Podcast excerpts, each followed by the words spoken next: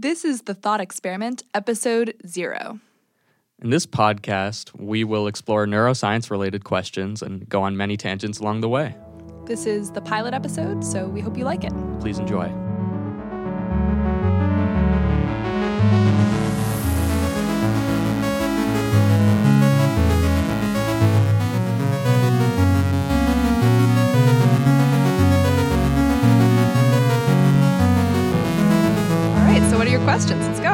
Today, the question is about free will. Um, for our listeners, free will is, you know, something that a lot of people find boring because they thought about it once and made a decision, or they never thought about it. And it's just like, obviously, you make choices all the time, or you feel like you make choices.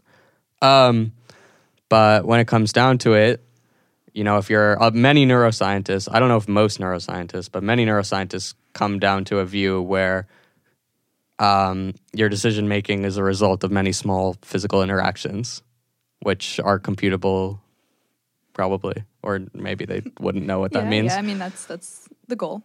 Um, Figure that out.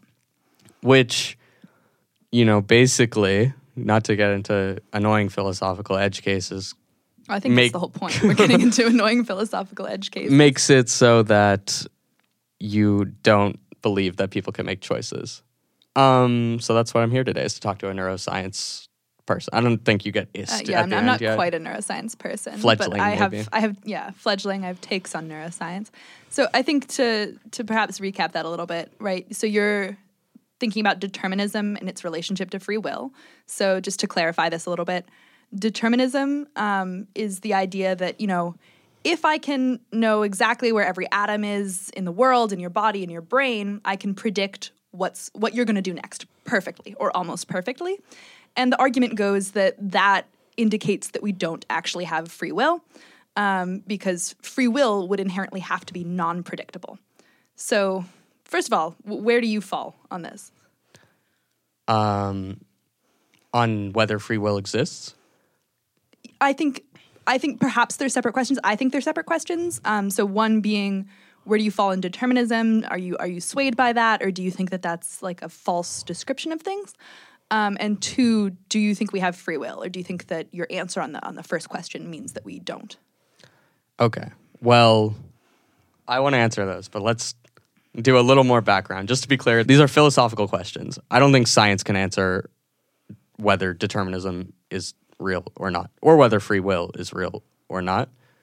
Science can commit you to a position philosophically which disagrees with free Well, will. I, I, I want to push back on that a little bit because say I actually do like build that device that tracks all of the atoms and can predict you perfectly for the next year.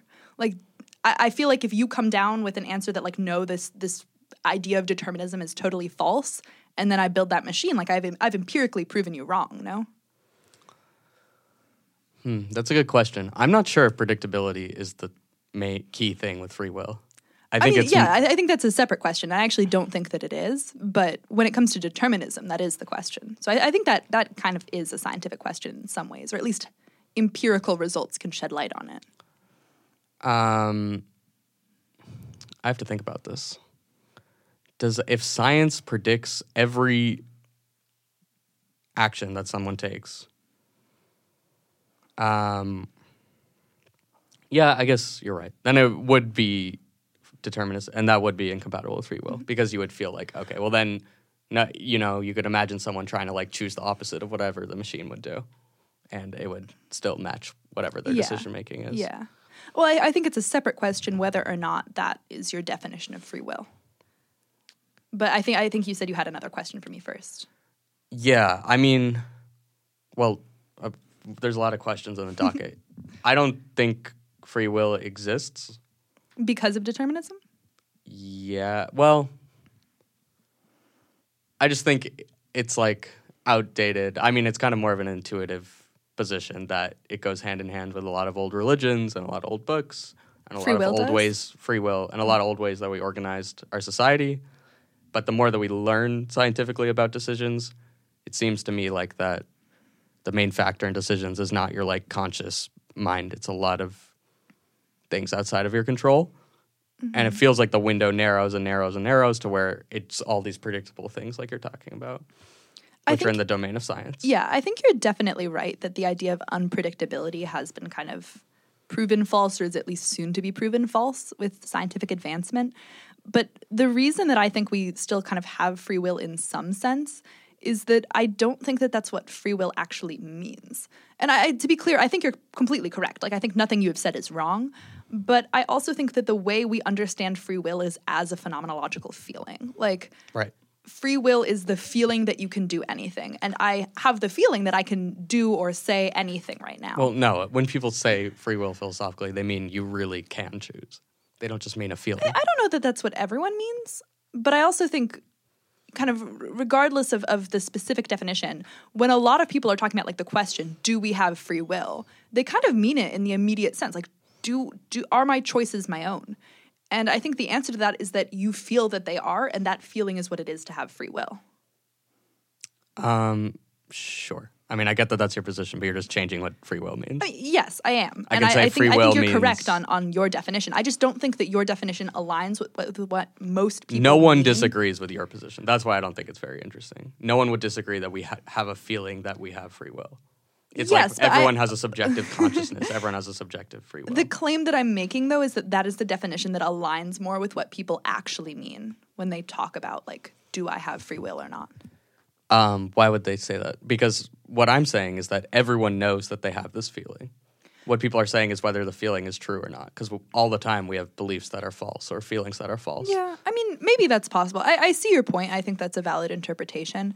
But I also think that, I mean, part of the reason I say this is because I know that there's a, like, a tendency of people to, when they realize or when they decide, like, there is no free will, to think that that has an imperative built into it. Like, there are people who say, well, I don't have free will, so I'm just going to do whatever. Right, Like, I don't that's have to do anything. that's and I think that strain is answered by my redefinition. Like, it doesn't fucking matter.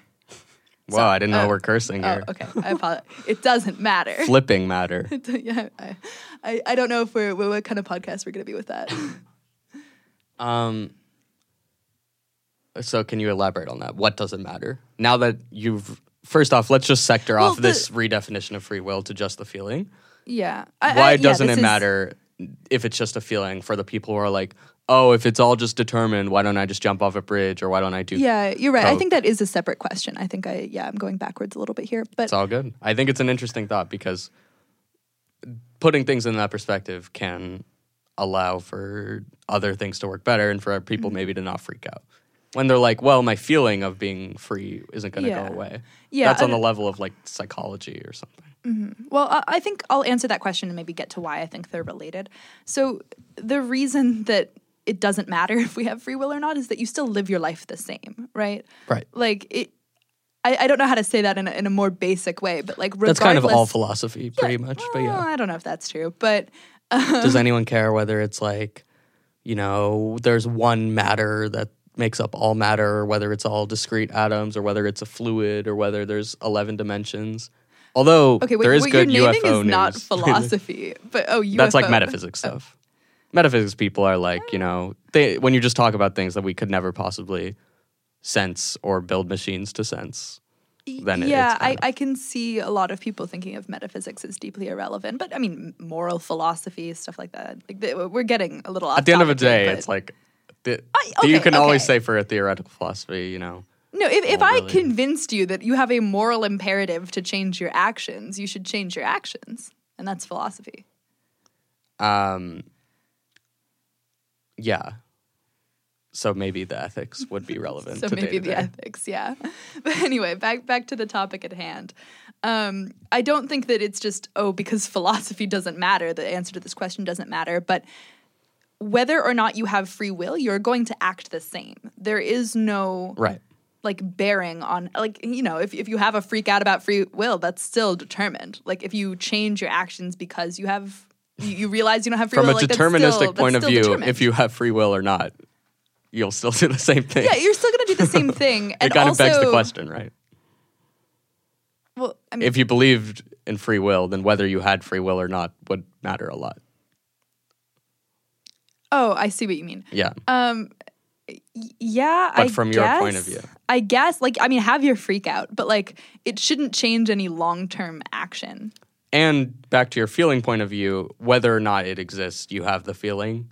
And so the feeling is really what drives day to day behavior. It's not like every day I'm like, hmm, what are my philosophical positions? Now I will act in accordance. Yeah, I- exactly. And I think that people have a tendency to get freaked out because they conflate the two.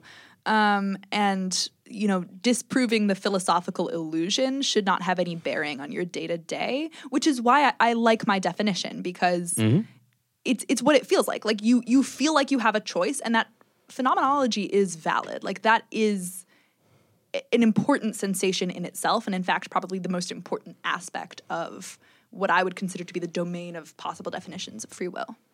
So I want to bring this to a little more neuro or maybe psych area. Like, what's are there times where you don't feel like you have free will, where people's brains are in some kind of state? What do you what Like, do you is mean it by kind of a- state? Like, there's times when people are conscious and unconscious. Are there times when people are like feel like they have free will and feel like they don't? Like, obviously, there's times when you're compelled to do something, but I this is kind of an like if it's a let's say just the feeling, you know. Okay, I, I- don't know if this is quite the like deep answer you're looking for here, but I think reflex is the the first one that comes to mind. I mean, there are circuits that don't even reach the brain, right? Like the the knee jerk circuit, you know, um, like at the doctors and stuff. That doesn't go to the brain, Right. Um, and so I Although I will say, if I focus really hard when it's happening, I can make it not happen. So I, I don't know how to respond to that. I'm a neurological anomaly. But you, maybe sure you can. you I can. Uh, come into the lab. well, I mean, I I don't know the the um I get what you're saying. There's plenty of things in the body that your brain Yeah. has no say over. Like there's all those things you can tell someone. You know, notice where your tongue is in your mouth, or start breathing through your mouth, or whatever. Yeah. All these unconscious yeah, systems. and I think that's maybe not the the cool answer that you're looking for here, but I do think that that's i mean, I think it's pretty cool. interesting one. if I mean, you were to put it, sorry, no, continue. no, no, go ahead. Oh, if you were to put in percentages of like, I don't even know how you'd measure this, like all the actions that a person does in a day, how many of them would you say are controlled by our like main?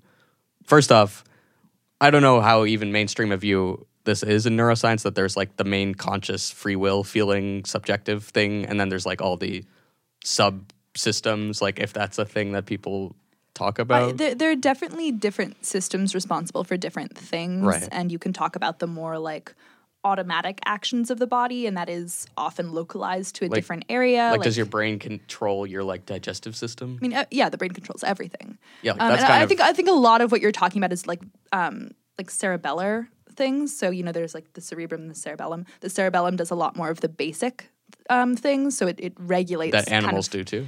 Yeah, yeah, it's common across most. I I, I don't know animals. Yeah, it's okay. But yeah, um, so I think that's what you're talking about. I I don't know if there is a, a differentiation the exact way you're talking about, where it's a focus on conscious versus like conscious in the philosophical sense versus Right, that that's kind Yeah. of a bad term to use, but you you know what I mean. Like every pe- generally people feel like when you're awake and I'm going to use the c word conscious, you mm-hmm. have this feeling of like I'm making choices, I'm doing things. Mm-hmm. But there's also all this blend of automatic. Like when I'm on a bike, when you learn a skill for a long time, your brain makes it automatic and efficient and all these things. And I'm never consciously like moving my legs. It just happens, you know. Mm-hmm. Well, I think there are a few different gradations of, of consciousness in the actions that you're talking about there because you, you've named a few. And so one is the like, you are very in it. It is a novel stimulus that you're exploring, or there's, you know, you're learning to ride a bike for the first time. You have to really think about it. There's also the level of like you've committed to kind of muscle memory, um, what you're doing when you're riding a bike, but that's not the same thing as like your heart rate because you are still choosing to do it in a way that you're not choosing for your heart to beat or for your lungs. So to it, breathe. it's not black or white. I get with Yeah, I- I regards think- to I think like attention. and- yeah. Okay, so it's a gradated thing. Basically, At what I least wanted to say is, of the, the phenomenology. That's not really a neuroscience take, but it, yeah, yeah. Um, this podcast, you know, we're not. it's more casual for now. I think we'll try and demarcate when we want to do strict evidence based look at the studies things. Yeah, and yeah. I will. We'll cite things. We'll be in- in responsible. notes. You know, we're not Yeah. spreading misinformation unless we get a really good uh, brand deal or something. Yeah, you know, that's a good then- point. Yeah. Um, but there's no free will, so it's not our choice if we do something evil. Well, okay. I, I think you, you, you've introduced an entirely new question Wait, here, before which is societal before blame. Mm-hmm. we get this, I what the question I wanted to ask was, um, it feels to me like there's no way to quantize this really, but it feels like most of the actions that the brain takes are not on the like highest level of conscious. That like subjective free will area feels like they're much more down the gradient. yeah, yeah. I mean, I think And it like wouldn't be efficient if we really had to think about every single time we like wanted to wiggle our toes or move yes. food down I mean, I, I think I think part of what you're you're noticing. I mean, memory is a great thing, and the capacity that we have to learn actions is really, I mean, useful as you know as it's meant to be. And then I think there's also you know the secondary point that like to keep a body alive takes a lot of things that we are not consciously thinking about. So I, I think you're absolutely right. And then the point from there is, well, that it gets harder and harder to be the like staunch free will person when you're like, oh, all these actions that my body's taking and that I've, you know, in the gradation of whatever level of attention is put to them, it starts to feel like it's more and more that and not the like whatever subjective. Yeah, yeah. I think the more you get into even the like smaller areas of this field, the harder it is to maintain the kind of conventional, kind of pre modern science idea of free will. Like, I think, you know, I've had assignments analyzing neural data where you're predicting, like, you know, when is this monkey going to reach? Questions like that, that, you know, very easily could be applied to you as well. Like, if you had this data, you could predict with pretty good results. Like, when are you going to be reaching? When are you going to be mm-hmm. doing whatever else that you're doing? I wanted to touch on the predictable thing because um, randomness is a really cool thing to me, like mathematically and computer science wise. There's this definition of randomness that comes from information theory. Have you ever heard of this? Um, I, I'm not quite sure, but go for it. Basically, it's that there's certain strings. Um, you can just think of it as like ones and zeros, or it could be any alphabet. That some are compressible and some are incompressible. So just like the way your computer compresses data, the some things can be compressed, but basically the main idea is the more incompressible, the more random. So it's kind of you can tie it with entropy or a lot of things if you want to like take mushrooms and think about this stuff. But it's like the more predictable. Like I can write down simple algorithms in a very short amount of strings, like a for loop and a while loop. Um, whereas if there's really random noise, like there's no way for me to shorten that in like a Python program to like generate the noise.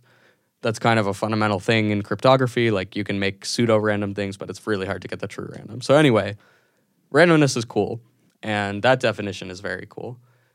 And it has to do with predictability and unpredictable. Like unpredictable is kind of random. Like that's how I would say it is. Whereas the predictability is like you can express it in a shorter way. I can say the monkey will reach at these times. It's not like a purely random thing. I, th- although in some sense randomness is predictable. If I can say like a die is predictably random, it's not randomly random. Does that make sense? yeah, yeah. Wait, sorry, I, I'm not I quite kinda sure got lost I in the sauce here. exactly how the information theory definition of I just wanted to talk about that because I think it's really cool. It's kind of doesn't tie in. Uh, yeah, but I, I have heard of it. Yeah, unpredictability and free will. I'm like, let's say, you know, if you're like a quantum physics god Ah, geek yes, and you're like everything's random and whatever, and Mm-hmm. you know, you don't know anything about quantum physics, neither do I, but let's just say it's like random and cats getting poisoned in a box and the other cats getting like human trafficked in a box and you okay. don't know. To, to bring it down to earth, I, I- think. I know what you're getting at. You're getting at the the idea that like the inherent randomness in the universe is kind of Yes. an escape from determinism. So let let's say like, would you still consider it predictable if you could say like, um, like that? Let's say you could just have a prob. Let's say that a human being could only take ten actions. Like let's simplify it, and you could give me like a probability distribution that exactly maps on like if you simulate if you wow if you simulated one million universes with David in them, like he would take exactly you know that distribution of actions. Like is that deterministic? Is that against free will? It's kind of a weird. Yeah, yeah. I, I think this is like the critique that is brought up of determinism a lot. And I think it is technically correct. Like what you are getting, even with kind of this theoretical best predictor, um, is not perfection. Like there is a small chance that it will be wrong if you're giving it a classification or like a you know a distribution. Like it's not a mathematically- complete answer. Yeah. But I think that the, the response to this though is that you're saving like a minute probability here. Like if you are predictable with like a, high magnitude like accuracy there, like are you really saving yourself your your conventional notion of free will? I, I agree. Like technically, pure determinism is not hundred percent true. Like you, you're never going to reach hundred percent certainty. But I, I think the we question. don't know that to be clear. Could be quantum physics is wrong. Oh, okay. I mean, guarding against inaccuracies from all lenses. Yeah.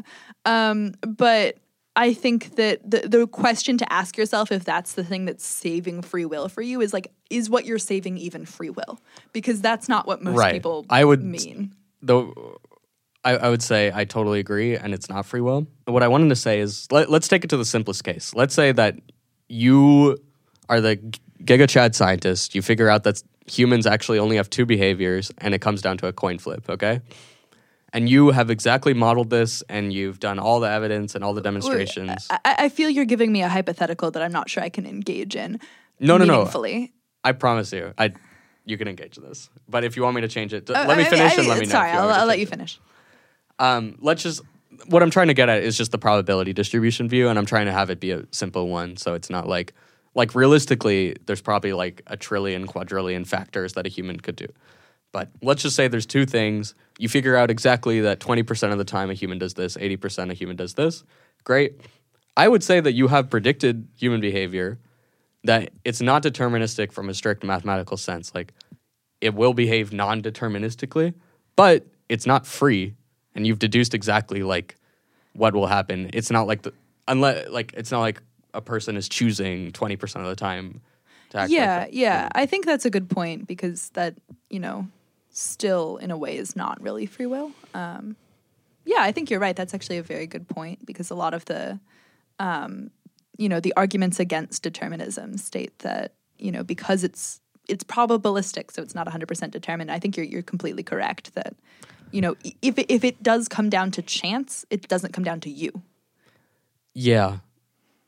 Um, unless you want to get super, you know, metaphysical and be like, you're the one choosing the chance, or you're the one choosing your, and then it's like, well, I, I you're kind of. wait so spell that one out for me because i'm not sure that that's I mean, you can like sense. you can always come up with an explanation for everything. That's just that's how the conspiracy guys do it, and girls and non-binary conspiracy people. Uh, that's how the, um, that's how. No offense to religious people, but I mean, generally, uh, you can come up with an explanation for anything if you want to make it work. So if you want to make it work, you know, every human has a soul that makes choices. Wait, wait, and your, the your soul soul is random. Is that the is The that soul chooses the exact randomness. It like seeds the randomness. You know. seeds the randomness? You know, and Well, the- but okay. I yeah. mean, that's that's getting into a different situation, which is wh- where the the original reason I thought I might not be able to engage with your hypothetical Mm-hmm. is that it's not 2080. It's not even like 199. What you're talking about is a really minuscule distribution with like a tiny standard deviation around the choice that you're going to make. Like assuming you have like complete predictability, not what we can do currently. Um, I mean, we don't know that. Like, I- I, just mean that the actual things that a human being can do in moment to moment, like, I guess it would a real predictability thing would come down to like particles, and Yeah, each particle yeah. could I mean, probably not do that many things. So you, it you brought up the quantum thing, and I think that the that is the reason that most people think that there is some inherent randomness. And if if that's the scapegoat, like that is tiny. Like that's a, that's a tiny deviation, unlikely to make significant changes. Um, could you explain more? I'm not sure I understand because if there's like tiny deviations in every particle, but then there's like billions of neurons, each with, I mean, how many atoms are in a neuron? I I don't know, but um, Hello, neuroscience? no. my classes. We got to get the me. chemistry people Yeah, on this. count the atoms. Um, right. A lot of atoms, probably though.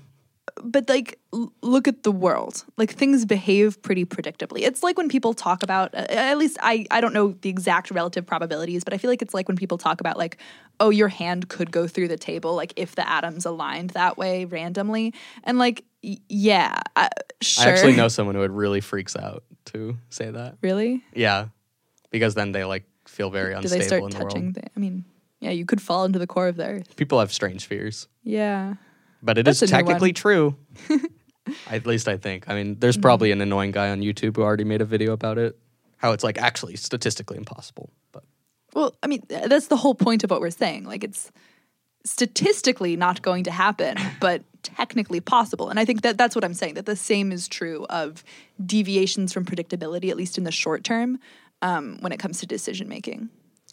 I see. It's kind of um it, that's a strange thing. Like it's not intuitive to me that all those complex molecules doing random things could result in predictability on like our level. Like doesn't that seem kind of weird to you? I mean, it, it happens in the world every day. I don't know why it's any different in the brain because they're they're Well, complex of- molecules all around us that behave very predictably at the macro level. Right, but there's also like systems of air currents which behave cha- inherently chaotically. So do you think the brain is more like chaotic air currents or is it like a bowling ball flung on a, you know, parabolic arc? I mean, I would say it's definitely like just cuz it's such a complex physical system, it's going to be if it wasn't then we would understand how it works right now, right? I mean, I, I don't know that that's true. You can have a lot of complexity without it being chaotic. And I think that there is a lot of predictability with it. I mean, there's, I, I guess it depends kind of what level you're looking at also, because if you're Right. recording from a population versus if you're saying what are the dynamics of like one neuron to the next. Right. It's kind of what you're looking at. Like, obviously, okay, Um, let's I- put this aside. If you're trying to track every particle in a brain, it is chaotic. Well, yeah, And I, like the I, I think that's kind of like if you're trying to track every particle in any anything um, that is that complex, and you're or even one in- particle. Like, could you tell me if could you give me the initial conditions of a brain and like say where one electron will be in a second? You know, I mean, I couldn't. Um, I, I but I don't know if that's even like feasible on a computer. okay, I, I- think there we, we need to separate this out because this is getting very Yes. messy. Please. Um, so, are you asking like the question of is that possible, like in a metaphysical sense, or are you asking is that like empirically simple? Um, not metaphysical. That's a separate thing. I think I'm asking whether, y- like, yeah, whether it would be empirically feasible. I, I would I mean if it's metaphysically possible then it is theoretically feasible. Um well, that's not always true, but I think in like it's case- metaphysically possible if you believe every physical computation everything in physics is computable then you could just compute everything with a really big computer Yeah, that, that's what I'm saying. but that's that not it- a very interesting question. Theoretically possible. too hard Well, I mean, th- th- at that point though, you, then you're just asking what are our current modeling capabilities, which i guess i'm asking. I'm not sure how much light that sheds on anything it, interesting. it comes down to fundamentally complexity like you can track the arc of a bowling ball pretty accurately with a simple equation x squared Mm-hmm. yeah, I, don't think we're going to get a simple equation. yeah Like, if that's the question. yeah and so i don't really know much about the mathematical definition I mean, of like although chaotic there there but- is, you know, something interesting, and there's some research, you know, showing what what are the equations that are happening in the brain that are being computed by the neurons. Mm-hmm. Um, and so, you know, with certain stimuli, you talk about like, are you vector averaging or are you doing like all these kinds of mathematical Mm-hmm. computations that are happening in the brain. So in, in that way i think there is some real interesting stuff happening with what are the equations that can describe what the brain is doing. But that's description on one level. That's not description on every level. Um, that's description on the level of like what are the neurons as kind of computational components together resulting in right and but so like th- there is there is some validity in describing what they are doing that way because they are like I mean under the hood your brain is doing math and you know there is trying to uncover what math is going on in your head.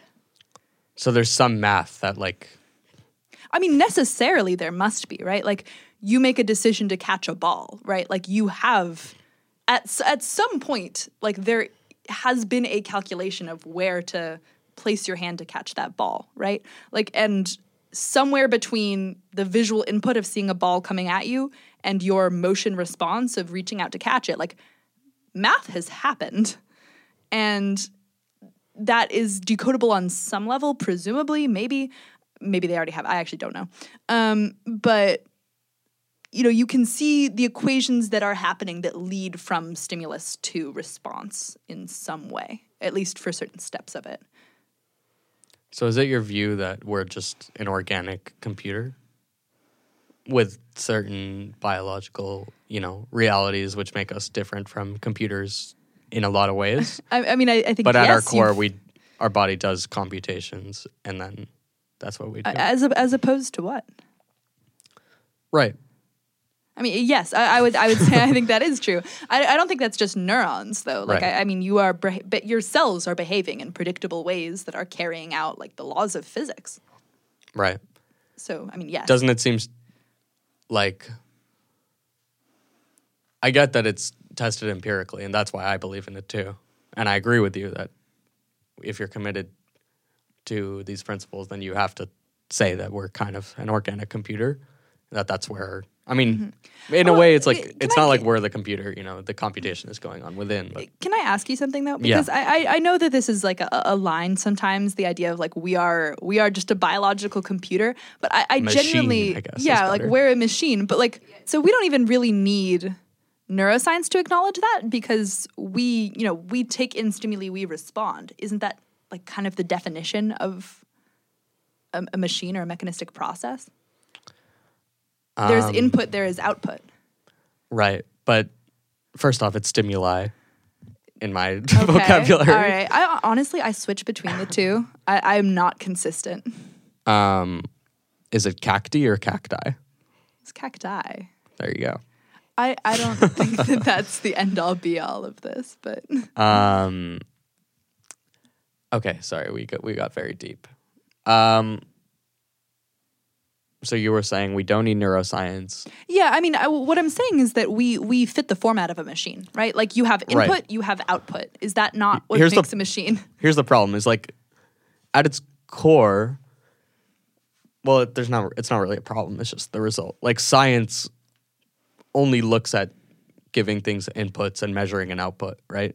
Like that's kind So of the scientific is, process. is the alternative something like a soul or something along those lines? Right. I mean, Okay. it gets into mysticism, I guess, because that's what there is besides science. But I don't know much about like I think you're going to offend a few a people on that meta. one. well, I don't. That's why I'm, I'm saying I'm ignorant of like whether there are other things out there. But here's what feels weird to me, and this is a big question that I is one of those questions that'll keep you up. Is like why is math so good at approximating our universe or measuring our universe, and why are there like these laws that are just true and hold true? Like it didn't have to be that way. Our uni- we can imagine in our brains, which is another cool thing humans do. Can, Imagination can we imagine? Well, because okay, in our bra- like few- we can thoughts. imagine a bra- a world where it's like the laws change every day like yes, you know yeah, we, god can, we can imagine things like that. god at 1 a.m is like you know what gravity is going the other way and then we just fly but away if we lived in a world like that, we wouldn't exist. Right? Like we need Yeah, certain like, uh, conditions chicken- to arise. chicken before yeah, the egg. Yeah, yeah. Well, I mean, I think this is the same argument that a lot of theists use for the existence of God, right? Like why would the world be so perfect? Why do we live on a planet that happens to be habitable? yes the world is so habitable. good thing nothing bad happens i know that they, they have arguments for Yeah, evil too those ones annoy me though Yeah, I can understand. god wanted you to starve it's like well did he i mean i guess you have eternal heaven afterwards so it'll be good anyway continue Yes. well, moving on from alienating all Christians. Um, they love they have to love me since they love their neighbors so that's a good point. yep Um, anyway, um, right. The, the fault with this argument that like everything is so perfect for us to exist, it must have been, you know, created or it must be purposeful. Which, just to be clear, I wasn't implying. Yeah, but, yeah, but this but is an just to- interesting argument. to- to this is the, the- easy answer. It's like, oh, there's just something that's like like us, but superior power in another. right, right. Um, and I'm, I'm, as I'm sure you know, like the standard response to that is like if if that weren't the case, then we would not exist. Um, you know, if we didn't live on a habitable planet, we wouldn't be existing to think, wow, we live on a habitable planet. Like, no matter how the dice are rolled, if no matter how improbable, there ends up being a thinker on a habitable place for thinkers, they will think, wow, how unpro- how improbable it was that I got here. And I think Right. it's you know the exact same with the laws of the universe. If, if the laws changed every day, we likely would not be thinkers the way we are. Mm-hmm. we wouldn't be able to appreciate the fact of the stability because without that stability, we could not exist. Wow. Okay. I mean, I, I think you still bring No. up something that's that's interesting to think about. No, I like just it- got it really, I just got mind fucked because I realized like, if I'm just a biological machine, like, what am I doing? I'm glad I've given you an existential crisis already.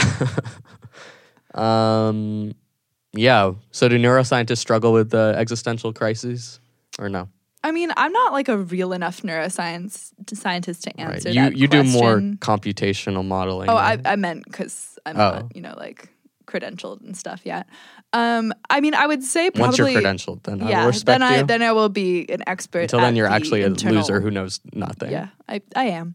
Um, I would say from my experience, and this is limited, it's not something that's thought about super actively, like in like the actual doing of neuroscience. Um, very often that the questions are, as you say, like you know, science is much more input output, figure it out.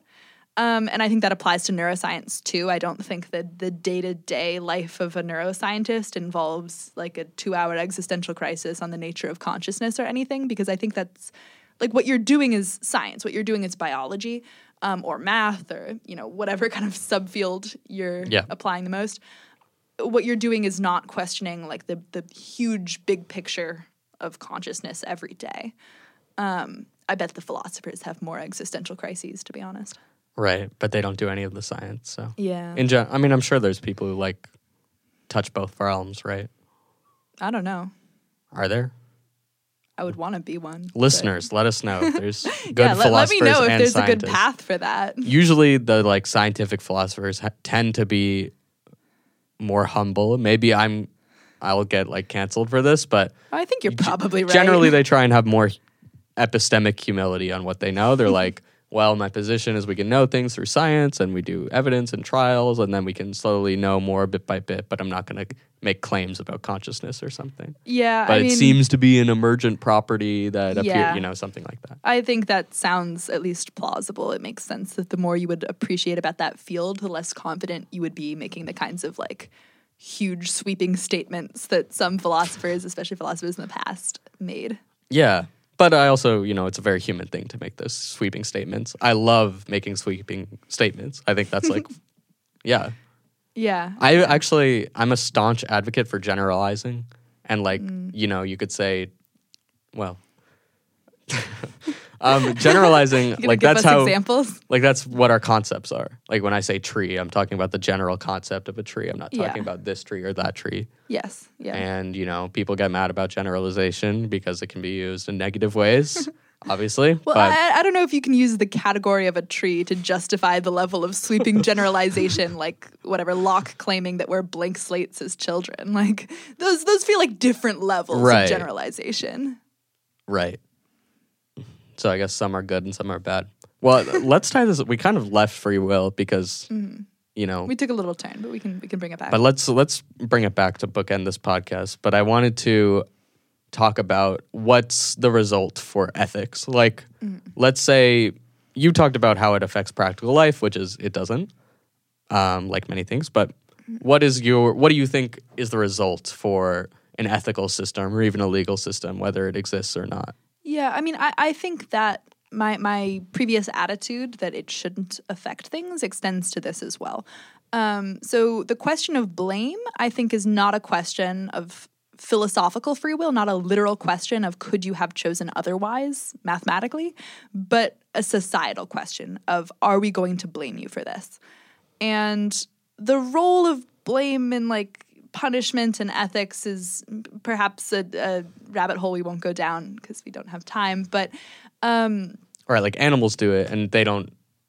like we wouldn't say like I maybe they have some don't know. ethical emotional drive but we wouldn't say okay they have like a system of ethics but animals will like punish probably a monkey who like does something bad to an you know like they outcast people right The- well, there's social dynamics in animal world too, and I think mm-hmm. that's that. I mean, that adds to the point. What I'm trying to say is that this is a social phenomenon. definitely yeah. okay I, I think so- that makes sense Yeah, and I think that this, this this is perhaps an important thing that maybe we should be shifting because I think that there's a tendency to think of blame as the as that question of of could you have chosen otherwise and in a sense there are cases where it's instinctive. Like if you were held with a gun to your head and told to do something like steal you are obviously like in a, in a social sense less culpable than if you'd just chosen to steal.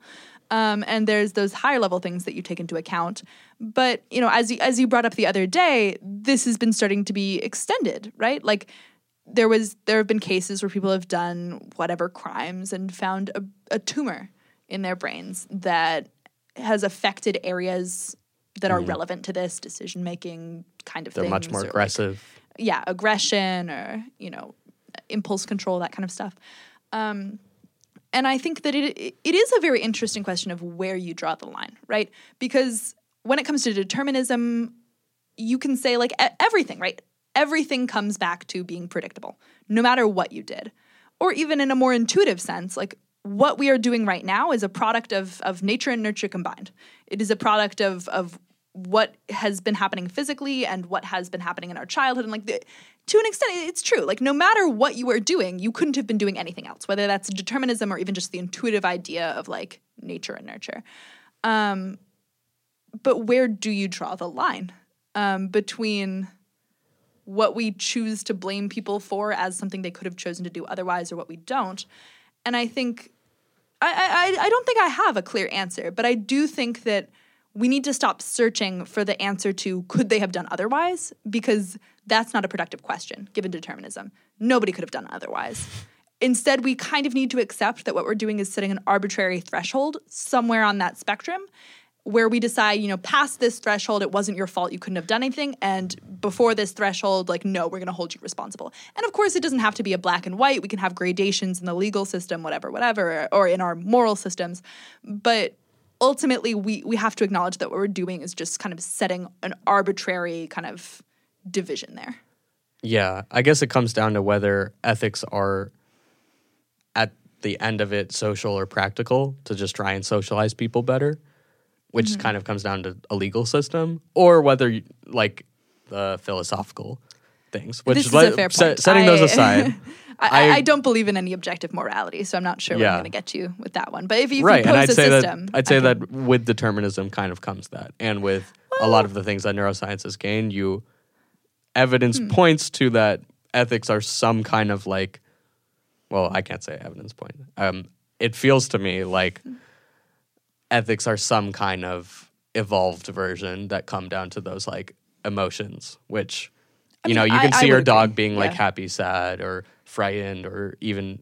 sh- I mean, I don't know if dogs have shame, but you you know how yeah, yeah, they act guilty. right. I mean, I, I, I think that's true. and I, it's some kind of we kind of rationalized systems based on this because they're mm-hmm. good. Like Mm-hmm. Yeah. it's good to have good things, and I mean it's a dumb thing to say, but obviously it's good to not have like rapists and murderers running around doing what they're doing. Like Mm-hmm. it's so there's reasons that our ethics evolved, and then I guess with like writing and thinking, and when that all started happening, we kind of people decided to you know make it uh, permanent because it probably helps consolidate power and make a civilization. I, mean, I. I don't know that we have made it permanent.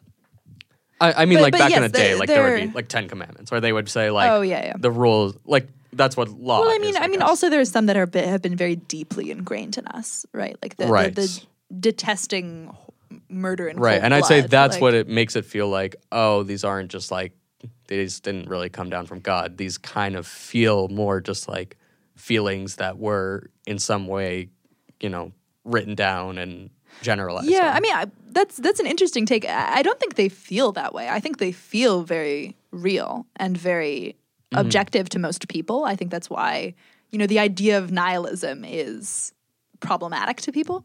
Um, Yeah, I'm talking about the morals being real or not, not the feelings. The feelings are definitely real. This is kind of the same thing where no, the no, feeling of something versus the eh, well, actually, I, like some people will all feel okay. Most probably not, maybe not psychopaths. Most people will feel bad when they see like an innocent person dying. Yeah, yeah, yeah.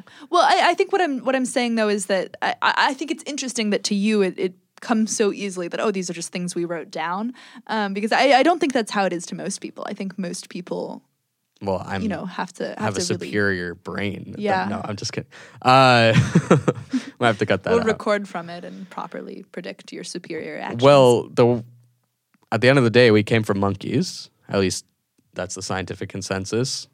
Um, or apes. We have evolved. yes, we have evolved. I think is what you're trying to and say. And we all know that the apes they are not you know no laws no i mean i guess maybe in their brains they have some subjective experience of ethics that we can't access and maybe it's similar to ours but you know what i mean we came from apes so at some point there had to be a transition of just like what we would most people would see oh they're just animals you know they have raw emotions to mean, what we have to, and- to devil's advocate this, I think the standard response is that we have achieved reasoning and that reasoning has led to the kind of objectively correct moral systems that we are able to debate right. about. but all mean, of I- it I- I don't any, think any to formal clear. system comes down to its axioms at the end of the day and then it's just logical consequences and the axioms i'd say are based on feeling because what else do we have but intuition? I and it's the same way for math although you know some math people would disagree they'd be like plato you know gave me this from the heavens and he decided that tetrahedrons what or whatever would exist but I see you're at the cool math dinner parties.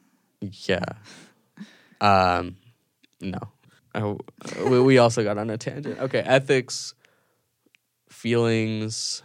The objectivity Oh, or I- I lack to- thereof of morality. I mean, I, I think well, that's kind of a Well, big question. Well, okay. This, But is, a- I would say is a that- separate question. yeah. I, I, think part of what I wanted to say, though, is that um, we are terrible at representing because both of us have kind of unconventional ideas about morality compared to the average person. Um, and perhaps Yeah. we can get into that on a future episode. Well, maybe the average person should listen up. You know. okay, well, we'll make an episode. We'll educate the masses. Jesus. Say the masses. Um, okay, I wanted to say. I mean, I think that the, the masses being the the nobody that's listening, but right. I wanted to put aside the theoretical and go back to the what you were talking about with the arbitrary line between when we decide that it's like their neurology, not neurology. Is that the right word? I don't know. sure. I mean, Their I- brain stuff, which made them do something wrong, versus, you know, their choice, whatever Mm-hmm. that means. And yeah, it's like maybe theoretically you could say nothing is their choice if you are don't believe in free will, but definitely I agree you would still need a line. No Yeah. one's saying that like Well- prisons would go away because obviously we still need some kind of social rehabilitation. Yeah, I, I also think I should clarify that this the the kind of arbitrary line I'm talking about is in terms of how you feel about blame. I don't think that that's how we should be orchestrating legal systems because I think there are other metrics we can look at. You know, like is this person likely to do it again? What actions right. can we That, take that's exactly what I that? wanted to say. It's like Yeah. it should just be a scientific thing. Like if it really is the case that if your mom did horrible drugs when she was pregnant with you and it messed up your brain in specific ways, then you know that doesn't mean you're going to be punished versus not punished. It just means that we should actually know what's going on inside your brain so like we can make it so that the behavior doesn't happen again. Yeah, I mean the utopia is that nobody ever commits a crime because we predict it happening and then we alter them so that, such that it doesn't happen. Wow. 1984. Yeah. What about my right to commit crimes? Yeah. I live in America, God damn it! Or I A can can I say that? Gosh darn it! For our we Christian listeners, we have already said other things that are worse. I also don't think we're.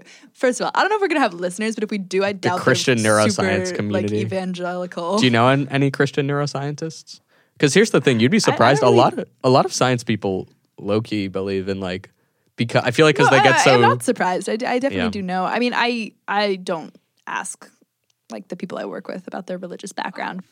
Do you know any neuroscientists who, well, first off, I don't know if this is the majority. I would guess the majority fall into like an atheist, determinist, Mm-hmm. all these kind of scientific things. Do you know any who are outside of the norm on that? I'm sure they they exist. It's not something that with people who are like you know, not my peers, I'm usually asking them a ton about just because it normally doesn't come up. But um, I definitely know other students who are in hard STEM or planning to pursue pursue research who are religious. Um, and as you were saying, like it is, you know, kind of common. And how about uh, free will tying in with that? I assume the Yeah, I- religious I, should I should say free theistic, not rel religious. I consider myself to be religious, but I, I don't think I'm the person you're talking about here. Right. There's cultural and then the theological Uh, The, aspects. the, the definitions of Judaism are beyond the scope of this, but yeah. Right. Anyway. Well, that's what my family does when we want to wrap things up. We go, well, all right. I feel like we've had a we've had a good discussion. it's good to have a. Do we have a conclusion, or is this just No, I mean every yeah, that's the conversation at the end is a tease. None of us know anything, and one day we will die and become dust. All should I say this for the listeners? No, I like it. I like it. That's us. Our bodies are slowly deteriorating. Predictably deteriorating. And even the things that are more alive in your body, like the cancer cells, will actually kill you too. So Yeah. I, I It's feel good like to die. Your existential rant should have been more about free will. You got to stay on topic. um yeah. we will never be predictable. we are living lives predictable via simulation. We might even be a simulation. We're just biological machines and We I'm are just doing my part. All right. What part? No part. Thank you. This has been David asking questions and Amelia. it's kind of answering them, Yeah. maybe. All right. Thank you guys. All right. Yeah. Thanks for listening.